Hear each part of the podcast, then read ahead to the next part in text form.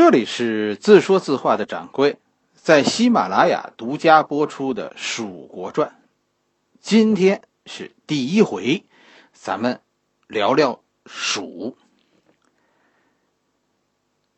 这一回其实咱们是准备讲三国，是吧？这个《蜀国传》是想给大家讲讲历史上的三国。在中国的西部，秦国西南这个方向上，从轩辕皇帝时代开始，就有史家记载说存在一个以成都平原为中心的国家，哎，它的名字就叫蜀。我们现在蜀包括在咱们说的四川省境内。我们的故事就从这片土地开始说起。最早记载这片土地上国家叫蚕丛，这大约就是就是轩辕皇帝那个时候。这个国家后来就是蚕丛，后来啊，在一次考古发现中被找到了。这个考古发现非常著名，它就是三星堆遗址。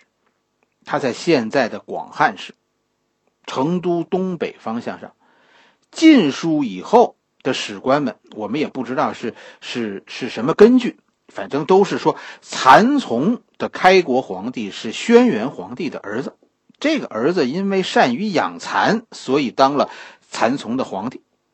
因为晋书啊，咱们知道是是唐朝人写的，是吧？考虑到唐朝那个时候西蜀的动荡，其实从历史上强调蜀地从一开始就属于中国，强调说西蜀是是正统的轩辕皇帝血脉，这在当时从稳定政局来看非常重要。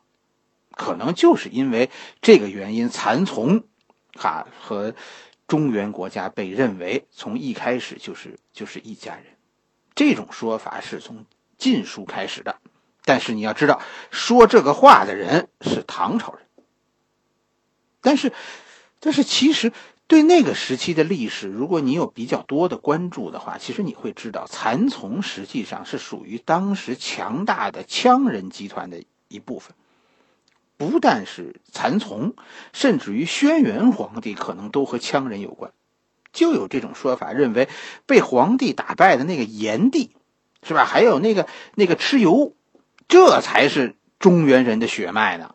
当然了，说吧，说这都是历史公案，和和我们现在要讲的这个故事没什么关系，留给血统论的人们去考虑。有一点是可以肯定的，就一开始蚕丛和华夏族确实是有关的。羌人当时控制的区域非常广，从现在的印度北部，是吧，包括缅甸、越南，哎，也包括西藏、云南，在北边的这个羌人控制区域，一直达到秦国以前，就由秦国以前征服的那个义渠。其实义渠也是羌人的一个分支。羌人啊，这不算是一个国家，这是一个民族，他们是无数个分裂的小部落。国家咱们知道，是吧？国家这个东西，它是从原始部落开始，后来到方国，再再到国家，是这么演变过来的。羌人比中原民族啊更加地广人稀，他们始终都是处在部落的状态的，就没有向前继续发展。是，你说我要是有二十顷地，一个小别墅，周围一百公里都没有别人，我也不着急搞出个国家来，是吧？蚕丛就是这样一个羌族人的分支。但是呢，它受到华夏文化的影响，所以具有了方国的性质。这一点三星堆考古已经证实了。我心里是认为我们和蜀人是同一个人种，咱们都是亚洲人种，但我们属于不同的民族。可是文化上呢，蚕丛受到华夏族的影响，但但是呢，它又有自己独特的地方。有关这个，嗯，欢迎大家你们有机会去去看去看那个三星堆，哎，去看看有哪些相同，哪些不同，主要是看文化是怎么相互融合的。蚕丛是第一个被记载的蜀文化，于福后来取代了蚕丛，但是呢，这仍然是同一个国家，大体上就类似于咱们的咱们的尧舜禹汤，是吧？哎，鱼凫这个词呢，其实是一指一种水鸟，就是帮人抓鱼的那个鱼鹰，就类似于类似于这种东西。鱼凫这个国家也得到了考古的证实，确实有这个国家。现在成都的金沙遗址就是鱼凫国。我们说鱼凫和蚕丛其实是一个国家，这是这是有根据的。后来武王伐纣的时候，周武王的军队中就有羌军，其中战斗力最强悍的就是蜀军。蜀这个字第一次出现就是在这场战争中，它是鱼凫军队的军旗。蜀这个字其实是一个象形文字，你看这个字中间是一个虫，上面是一个网，是吧？呃，而虫呢，被被结成网的丝包裹着，啊，一个虫被结成网的丝包裹着，这不就是蚕茧吗？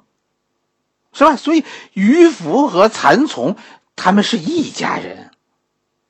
就那个时候，蜀人和周天子其实、呃、走得蛮近乎的。你明白这件事，其实就能理解以后的一件事，就是镐京之战，西周灭亡，东周开始，为什么没有史官说指责申侯？记得我们讲过镐京之战吗？申侯，你带着鬼子来灭了自己族人的政权，你这是汉奸呢。可是为什么史官谁也不说这个事儿呢？这和当年武王伐纣用羌人有关系。就老祖宗那儿有短处，你骂申侯那就是刨周天子的祖坟呐、啊。什么该说什么不该说，其实我们这些史官们心里有杆秤。蜀这个称呼就是从周朝开始的，鱼凫反而不提了，听着这就像鬼子，还是蜀好听，听着好像好像就是自家人，是不是？但是你要知道，周朝的地图里是没有蜀的，周西边就到秦。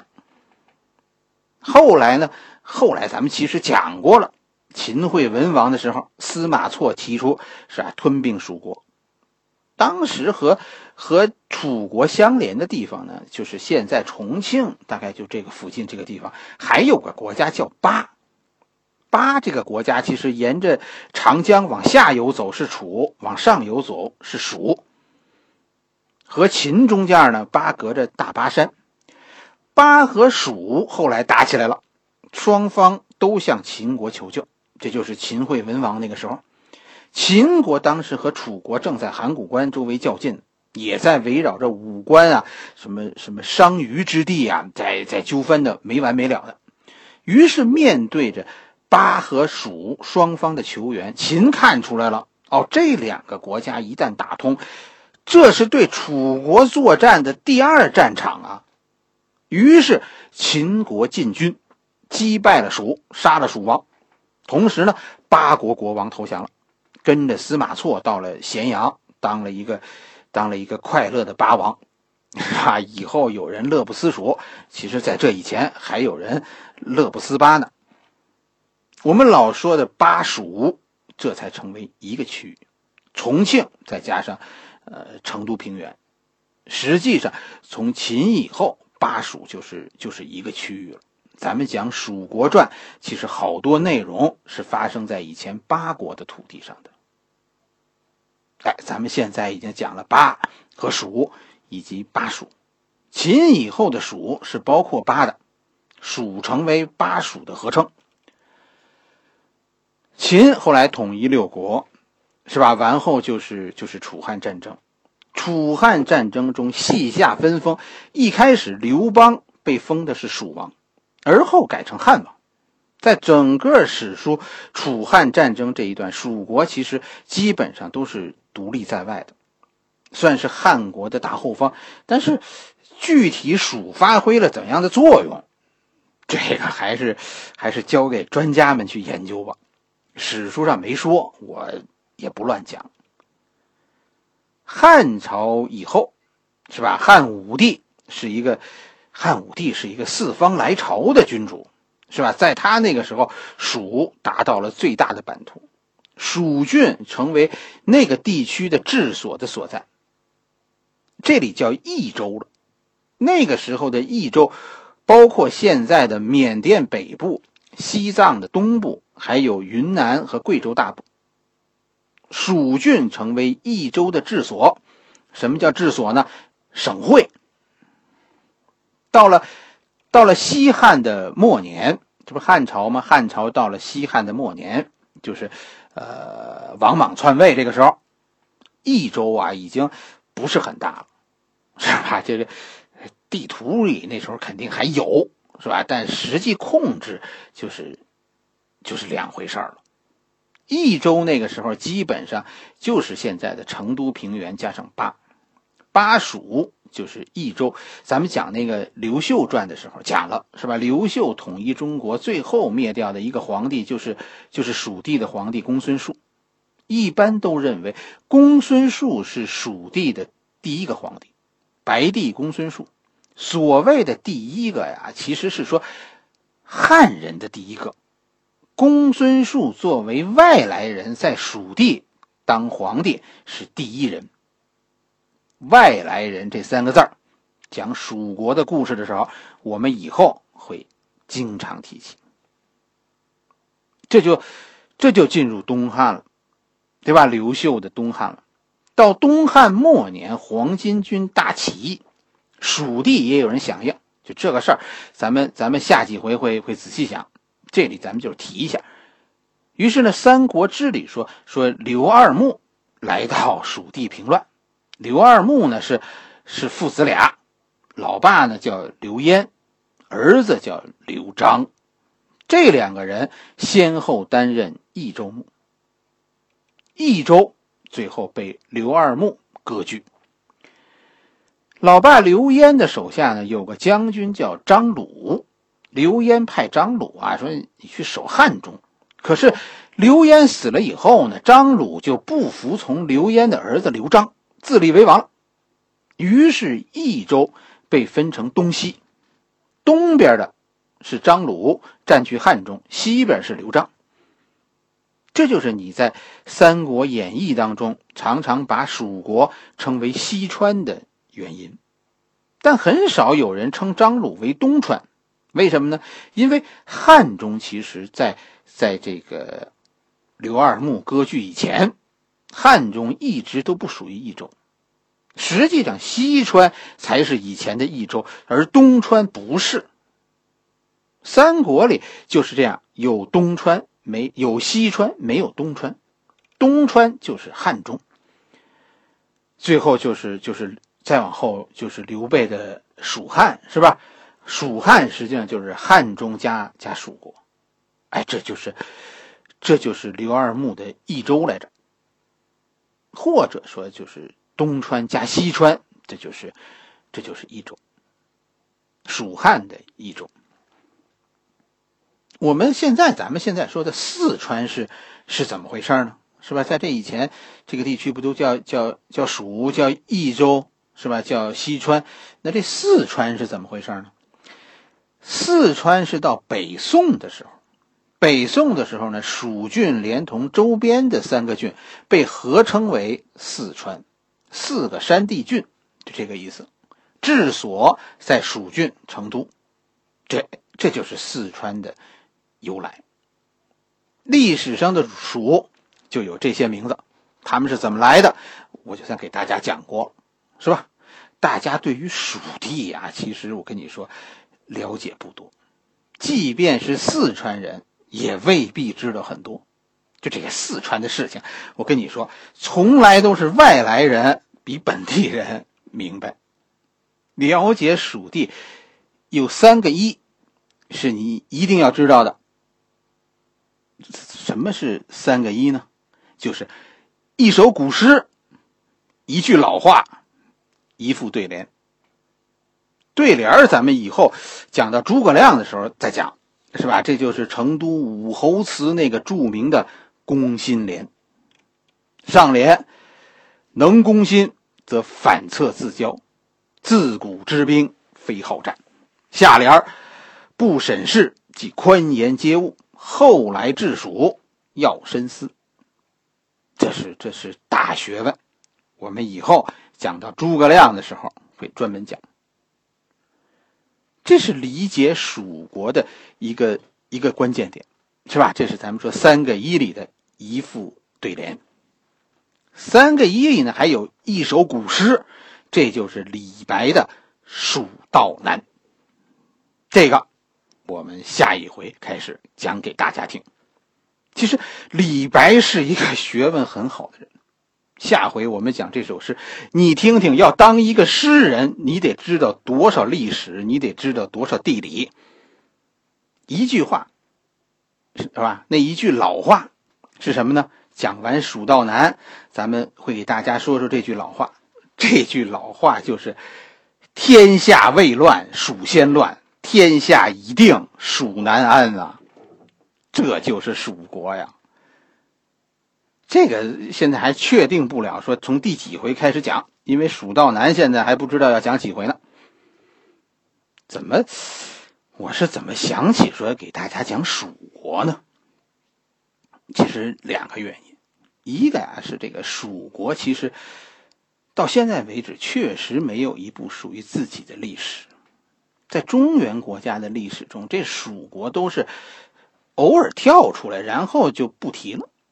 所以其实能站在一个蜀国人的角度去去审视三国，是吧？站在蜀国的那个那个高度，你去瞭望中原，可能你对中国的历史上到底发生了什么呀，会有特别的感触。咱们中国的历史，其实你要是看透了，这就是十三个亲兄弟，咱们为了这点家产啊，打了三千年。反正谁胳膊粗，谁有权记录历史。于是这个历史翻来覆去，谁在台上谁就有理。但我们问过邻居怎么看这件事儿吗？到底谁有理啊？其实邻居的观点我觉得更客观，不是吗？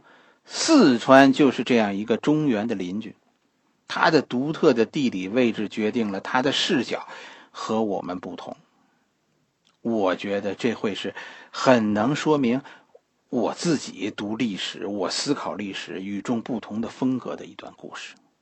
这是这是我选这个题目的原因。当然说嗯，这可能是到目前为止我讲的这些书中最困难的一个话题。因为什么？因为它具有独创性。请大家为我鼓掌点赞啊，打赏。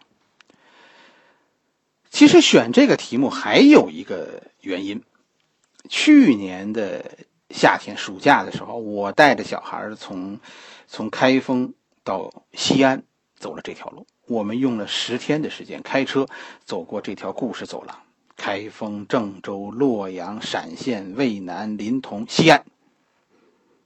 今年夏天我们现在计划到暑假，我们准备走蜀道，是吧？咱们就沿着一零八国道，我们进一回四川，从北京到西安，走汉中到成都。没确定具体走哪条路，是是斜谷啊，还是子午谷啊，是是金牛故道啊，还是后来的蜀道啊？这个事儿我也在和熟悉那边地理的朋友在在打听，是吧？在规划中。真的，我以前啊去过两次成都，都是陪朋友去玩的。有一次待的时间还还挺长的。四川啊，让我有一种特别的亲近感。甚至于这种亲切比在西安啊，在中原啊还要强烈。我我有一种感觉，就我和我们是亲戚，我们之间有有相同的气味，所以我们我们相互吸引，就是这个感觉。我一直觉得我和四川人有文化上的共同，但是确实我们之间又是完全不同。他们对生活的态度，对人的态度和和我们其实完全不同。其实北京人受受齐人的影响也是大爷范儿的，对吗？但和四川的大爷真的不是一个不是一个感觉。就我曾经坐在都江堰的边上，就看那里人打牌。确实我，我我对二郎神的兴趣不大，是吧？我对这里人的悠闲很惊诧。那是哪年了？那是那是九二年还是九三年？反正反正九寨沟刚刚开放的那一年。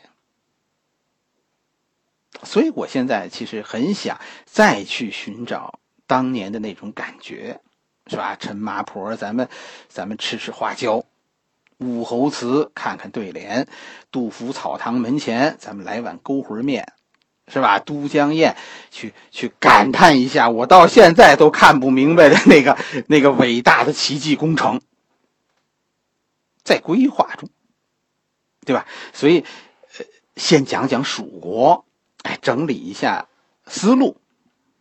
你说我的这个想法是是是摇得还是摇不得呢？好了，这一回我们先讲到这里，下一回我们开始讲李白的那首唐诗《蜀道难》，讲讲《蜀道难》里提到的那些故事。你别以为你能背，你能翻译，你就读懂了这首诗。你听我给你讲一个你完全没听过的《蜀道难》。